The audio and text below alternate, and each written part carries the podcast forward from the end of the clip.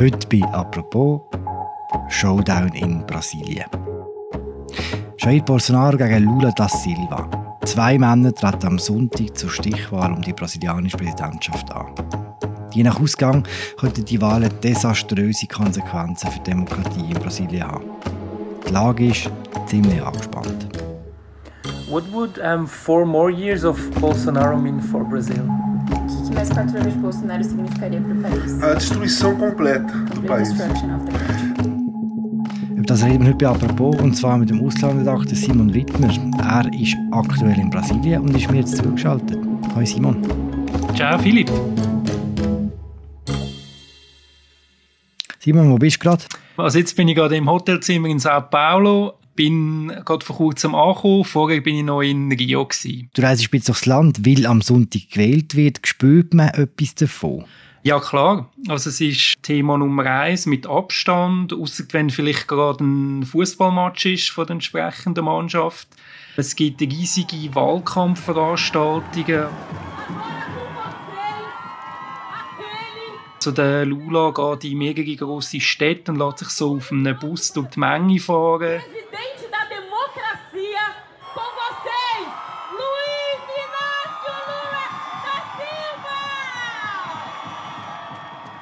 Ähm, Bolsonaro-Fans organisieren so Dörffahrten, organisieren, also Motosiatas heisst das, wo sie sich so aufreihen und dann auch durch Städte fahren. Auch Im TV wird nonstop berichtet. Ich würde aber sagen, dass man es eigentlich am meisten wirklich merkt auf den sozialen Medien. Also es ist so ein Wahlkampf, der sich sehr stark im Internet abspielt. Sind das so jetzt amerikanische Verhältnisse, um sich das jetzt besser vorstellen Ja, es gibt sicher Parallelen. Also auch wie in den USA gibt es in Brasilien eigentlich so zwei Lager, wo wie so in, verschiedenen Realitäten leben und gerade auf sozialen Medien sieht man das halt, dass sie wirklich so teilweise sehr manipulativ Videos zusammenschneiden, halt von Reden vom Lula oder vom Bolsonaro, das völlig aus dem Kontext reissen und dann wirklich so virale Tweets machen. Da hat es diverse Sachen gegeben, wo, wo, wo nachher auch als, als Fake sind entlarvt wurden. Aus der Ferne, aus Europa, kommt mir nicht ganz so viel mit über, über das Duell.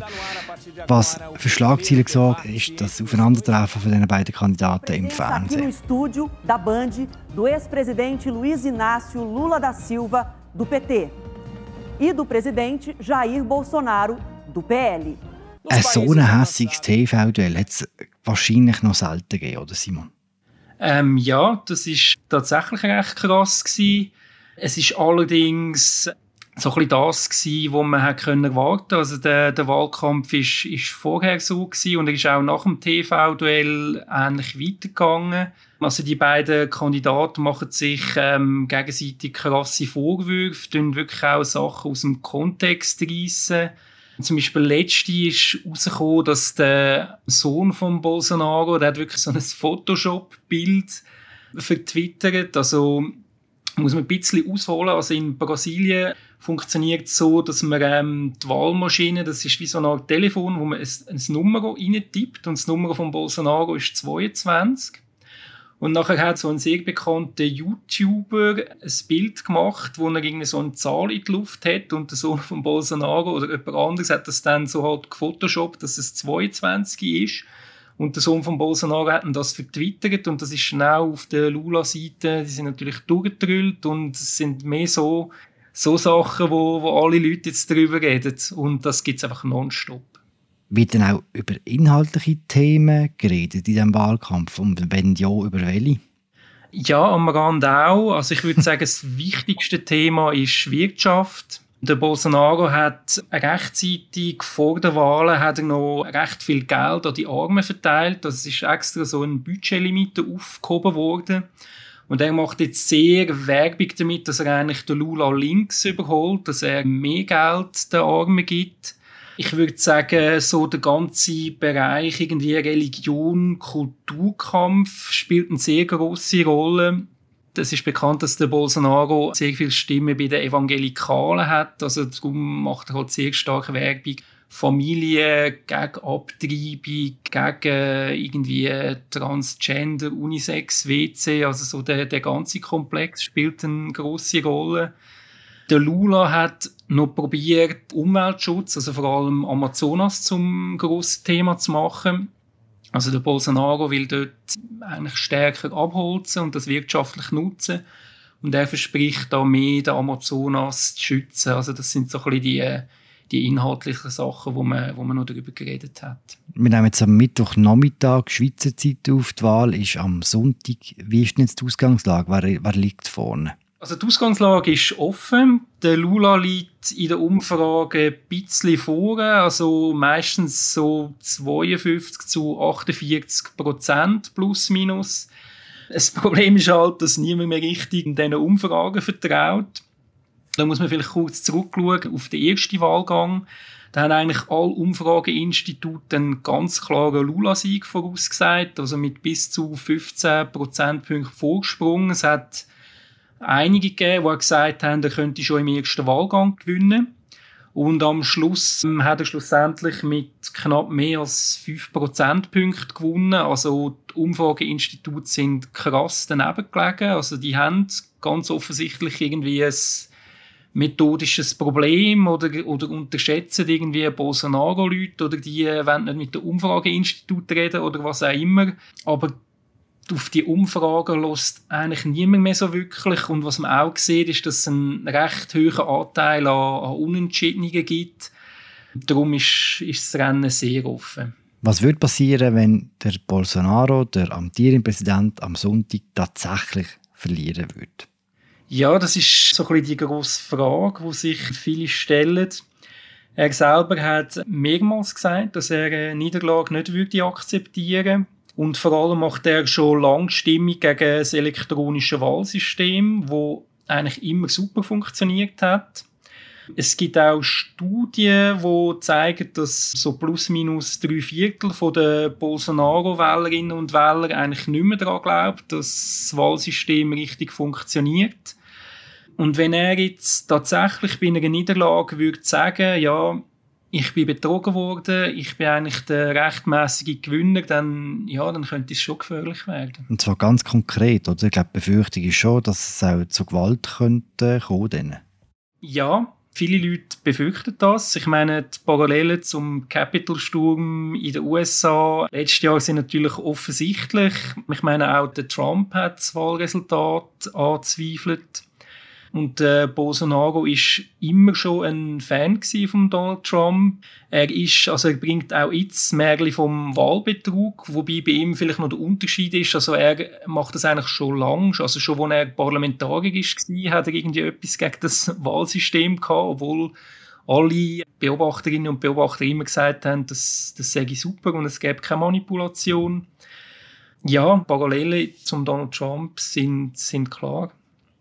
Eine weitere Parallele zu den Vereinigten Staaten ist der eher lasche Umgang mit, mit Waffengesetz, wie auch der Bolsonaro recht viel dafür da hat, dass man viel einfacher kann Waffen kaufen kann. Du bist kürzlich in einem Schiesskeller außerhalb von Rio.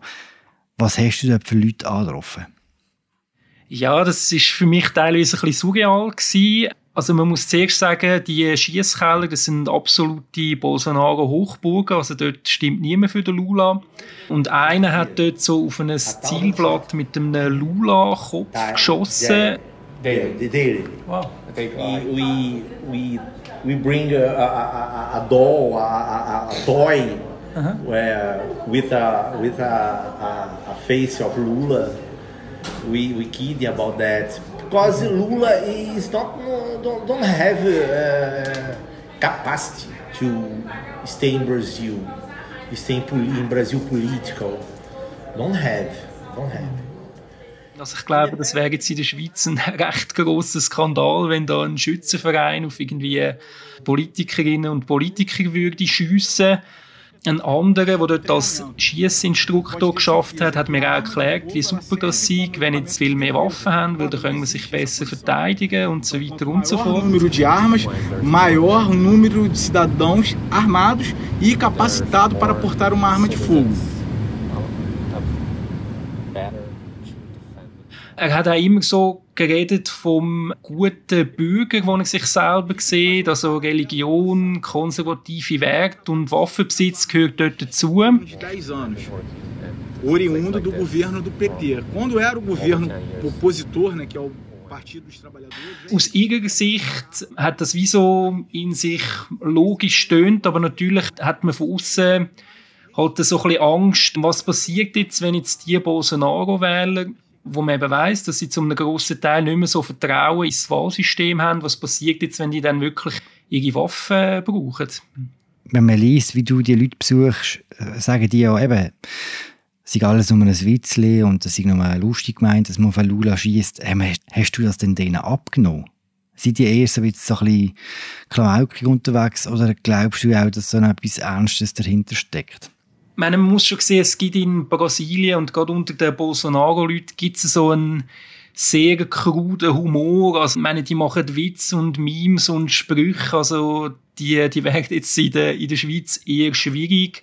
Das gehört dort vielleicht schon ein bisschen dazu. Also es, es hat schon so ein bisschen die Ebene, dass sie einfach Witz machen und das lustig finden. Umgekehrt muss man natürlich auch sehen, ich meine, Brasilien ist halt ein Land, wo es viel Gewalt gibt. Auch gegen Politiker. Ich meine, der Bolsonaro selber ist beim letzten Wahlkampf 2018 ist er so von einem psychisch Gestörten abgestochen worden. Also er ist so in die Menge gegangen und dann ist einer gekommen und hat ihm ein Messer im Bauch gerammt ist fast gestorben. Es hat jetzt bei diesem Wahlkampf hat's einen Fall gegeben, wo ein, so ein Mitarbeiter von der Lula-Partei am Geburtstagsfest ist verschossen wurde. Und so kleinere Medien berichten eigentlich die ganze Zeit über, ja, halt so, also jetzt nicht gerade, dass Leute umgebracht werden, aber über halt Lula-Wähler, die in eine Diskothek gehen, wo vor allem Bolsonaro-Leute sind und die nachher verschlagen werden. Also es ist schon, schon so ein bisschen eine recht, sagen wir mal, aufgeladene, ungute Stimmung und ja, darum macht man sich vielleicht schon ein bisschen Sorgen, eben wenn dann die im Schiessverein auf den Lula schiessen. Was zu dieser gewalttätigen Grundstimmung auch beiträgt, ist die Nähe von Bolsonaro zum Militär. Bei dem TV-Duell, das wir am Anfang erwähnt haben, hat der Bolsonaro so eine olivgrüne Krawatte getragen und hat das interpretiert als Zeichen für seine Nähe zur Armee. Und die Befürchtung ist jetzt, dass falls er verlieren würde, dass auch die Armee eine Rolle spielen könnte. Hat die Befürchtung einen realen Hintergrund? Ja, also einen realen Hintergrund hat sicher. Ich meine, der Bolsonaro ist ein großer Militärfan. Er ist selber an die Militärschule gegangen. Er hat auch viele ehemalige Militärs in die Regierung geholt. Er selber hat auch die Militärdiktatur, also was es bis 85 hat in Brasilien, hat er immer sehr gelobt, obwohl die natürlich die schlimmsten Sachen gemacht haben, Leute gefoltert, Leute ins Meer geschossen und so weiter.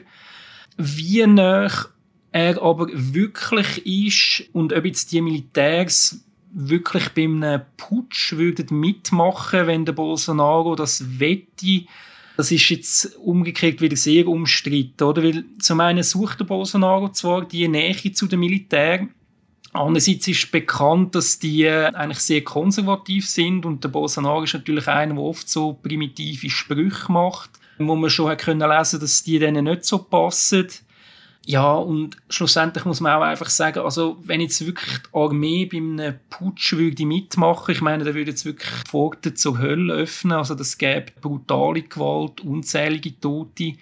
Und darum kann ich mir das irgendwie nicht vorstellen. Und also die, die meisten Leute gehen eigentlich davon aus, dass die Armee da nicht würde mitmachen und halt so ein bisschen daneben würde, also das würde geschehen lassen oder einfach einem, Bolsonaro würde zuschauen. Auf deiner Reise durch Brasilien hast du nicht nur mit Bolsonaro-Anhängern im Schießkeller geschwätzt, sondern auch zum Beispiel mit dem Fußballer, mit dem ehemaligen Fußballer und Politaktivist Walter Casagrande, der unter anderem bei Turin geshootet hat. So first of all, uh, thank you very much for uh, receiving us. Obrigada por nos receber em primeiro lugar. Er tut dem Bolsonaro die Verbreitung von Fake News vorwerfen und er tut auch der Neymar recht hart kritisieren. Was hat der Neymar zu tun mit dem Wahlkampf? Ja, also der Neymar ist großer Bolsonaro-Fan. Und Kritik kommt dort vor allem, weil der Neymar, der, glaube etwa 180 Millionen Instagram-Follower hat und natürlich einer der berühmtesten Brasilianer überhaupt ist zurzeit, ein Video geteilt hat einem Pastor, der wirklich Lügen verbreitet hat über den Lula und die Partei vom Lula. Das Video ist dann auch von Instagram gelöscht worden, nachträglich. Ähm, aber das ist natürlich in Brasilien so das grosse Thema gewesen und der Casagrande hat das auch kritisiert gehabt, dass der Neymar sich halt für Fake News Kampagne vom Bolsonaro einspannen lässt. E mesmo assim, o Neymar apoiou, apoia, gravou um vídeo e ontem ele soltou uma fake news. Neymar soltou uma fake news ontem. Eu escrevi um texto hoje sobre o Neymar escrevendo, é, soltando uma fake news. Fake news é uma mentira. Fake news é manipular a população. Isso é covarde, isso é cruel. Er hat auch nachher, also es ist wirklich auffällig, wie, wie viel das er gemacht für den Bolsonaro. Er hat sich auch schon bei so einer Talkshow eingeschaltet und gesagt, wie super das er findet. Er hat ein Unterstützungsvideo gemacht und so ein Bolsonaro-Lied singe. Es gibt Gerüchte, die sagen, dass der Bolsonaro so der Neymar-Familie bei, bei Steuersachen geholfen hat. Ich weiß jetzt nicht, ob das stimmt. Vielleicht ist das auch Quatsch, aber es ist auffällig, ja, wie fest das er ähm, Werbung macht für den Bolsonaro. Weil eigentlich die meisten von den Fußballer, also jetzt von der aktuellen brasilianischen Nationalmannschaft, die halten sich eigentlich aus der Politik draussen und es hat auch mal einen Bericht darüber gegeben, dass die eigentlich wie so eine Art Silent Agreement hatten, also so eine Abmachung hatten, dass sie sich eigentlich nicht einmischen, was offenbar der Neymar nicht mitbekommen Eine Ausnahme sind eben ehemalige Fußball wie der äh, Wald Casagrande. Ist dann automatisch für den Lula, wenn er Bolsonaro so kritisiert? Ja, also der Casagrande ist für den Lula. Er sagt aber auch, dass der Lula nicht perfekt ist.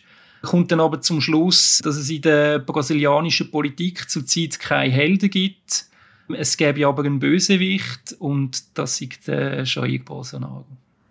What would um, four more years of Bolsonaro mean for Brazil? O que, que mais quatro anos de Bolsonaro significaria para o país? A destruição completa Complete do país. destruction of the country. Uh, a fome iria aument vai aumentar muito, a Hunger pobreza vai would aumentar increase, muito, The poverty would, would increase. a floresta vai ser a floresta vai ser destruída. Grande parte da floresta amazônica vai ser The destruída. forest will be destructed. Man hat sehr viel Kritik an Bolsonaro gehört, an seinem Verhalten im Wahlkampf, an der äh, unterschwelligen Drohung, im ganzen Prozess ins Glauben, an der Gewalt, die irgendwie umschwabert. Wenn wir schon auf die andere Seite schauen, ist denn der Lula so ein viel besserer Kandidat? Er ist ja auch ein verurteilter Straftäter. Ja, da kommt es jetzt eben sehr darauf an, wenn man fragt. Also es stimmt, der Lula ist verurteilt worden wegen Korruption und hat ins Gefängnis müssen. Die Verurteilung ist aber damals schon umstritten gewesen, also es war ein Indizienprozess gewesen. Und nachher ist auch herausgekommen, dass der Richter und der Staatsanwalt zusammengeschafft haben. Also der damalige Richter hat dem Staatsanwalt so WhatsApp-Nachrichten geschickt und zum Beispiel gesagt, wenn dass wir wie eine Pressekonferenz machen könnte, um wirklich dem Lula am meisten zu schaden. Der Prozess ist also auch politisch motiviert gewesen. Das heißt jetzt nicht, dass der, dass der Lula eine reine Weste hat. Was man sicher kann sagen obwohl er nicht so gerne darüber redet. Ich meine, unter seiner Präsidentschaft ist einfach Korruption in Brasilien explodiert. Also das kann man nicht ernsthaft bestreiten. Also allermindestens hat er das geschehen lassen. Er, er sagt immer, wenn er darauf angesprochen wurde, oh, er hat nichts gewusst. Ähm, das ist aber schon sehr unwahrscheinlich, oder? Weil es hat sehr umfangreiche Ermittlungen gegeben, wo man eigentlich gesehen hat, dass also sehr viele Parlamentarier und Leute aus seinem Stab korrupt sind. Und dass er jetzt von dem gar nicht etwas hat gewusst haben, das ist eigentlich unwahrscheinlich. Und so ein bisschen das Problem oder der, der Vorwurf, dass er korrupt ist, das hängt ihm nachher bis jetzt. Und auch so ein bisschen die Tatsache, dass er nie darüber reden will. Also er, er weicht dem Thema immer aus und sagt dann, ja, er sei eigentlich der grösste Korruptionsbekämpfer gewesen und so und gibt eigentlich nie Fehler zu. Das ist tatsächlich ein, ein Problem und, und auch ein Grund, dass viele so aus der Mitte oder wo jetzt nicht die ganz grossen Lula-Fans sind, ihn nicht werden wählen.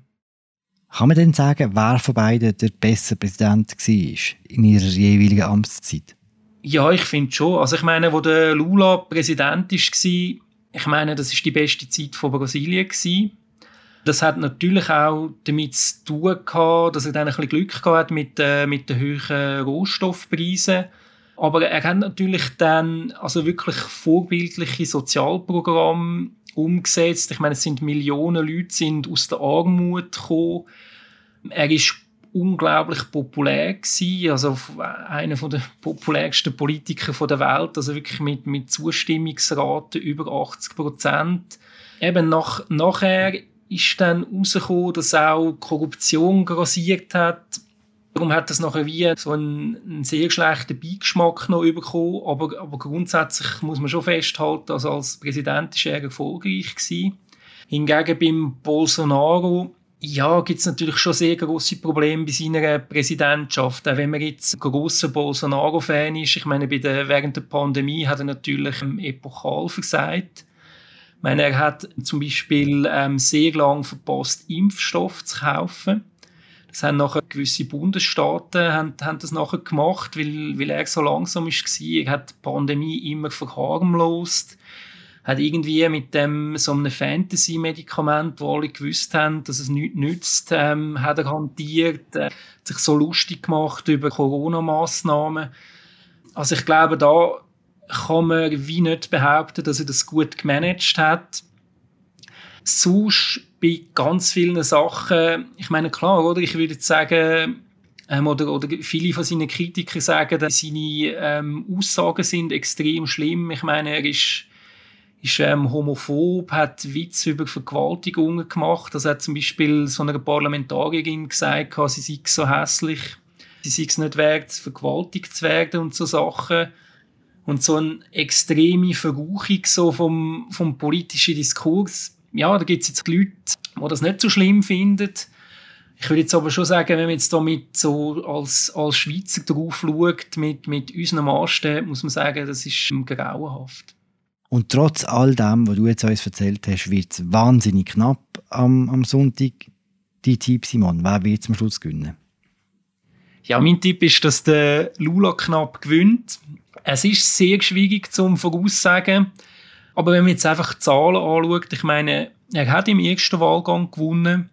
Und so die drittplatzierte Kandidatin, also die hat ein paar wenige Prozentpunkte gehabt, aber ähm, immerhin, die ist jetzt voll in seinem Lager und der viertplatzierte, der hasst ihn zwar, aber das ist auch ein, ein linker Kandidat gewesen, also da kann man auch eher darauf gehen, dass die Stimmen zum Lula gehen. Dann kann man vielleicht schon auch noch sagen, dass der Bolsonaro jetzt zuletzt schon ein paar ähm, sehr dumme Sachen gemacht hat und gesagt hat. Also zum einen ist die Sache mit den minderjährigen Venezolanerinnen. Ich weiß nicht, ob das in der Schweiz ein Thema war. Also das ist ganz komisch gewesen. Also er hat da referiert darüber, ja Lula ganz schlimm, dann wäre die Brasilien ein neues Venezuela und übrigens er hat dann mal so Teenagerinnen aus Venezuela gesehen und dann hat sie so knistert und das ist wirklich ganz, ganz grusig und komisch gewesen und das hat ihm ziemlich sicher geschadet, so ein bisschen bei den konservativen Stimmen. Und was jetzt auch noch dazu gekommen ist, ist der Fall von so einem ehemaligen Parlamentarier und ähm, Bolsonaro-Wähler, wo die Polizei festgenommen hat. Und nachher hat er sich mit, ähm, mit äh, Gewehr und Granaten gewehrt. Das ist, äh, hat wirklich dann die Polizisten angegriffen. Und das spielt natürlich ähm, Lula-Lager stark in die Hand, oder? Weil das sind ja die, die sagen, die Bolsonaristen, die sind völlig ihr und ähm, es gibt Anarchie, wenn ich die wählen und Wahlen und äh, Waffengewalt und so weiter. Darum würde ich jetzt sagen, rein so von dem, was man gesichert weiß und so ein bisschen vom, vom aktuellen Momentum, dunkt es mich ein bisschen Lula vor.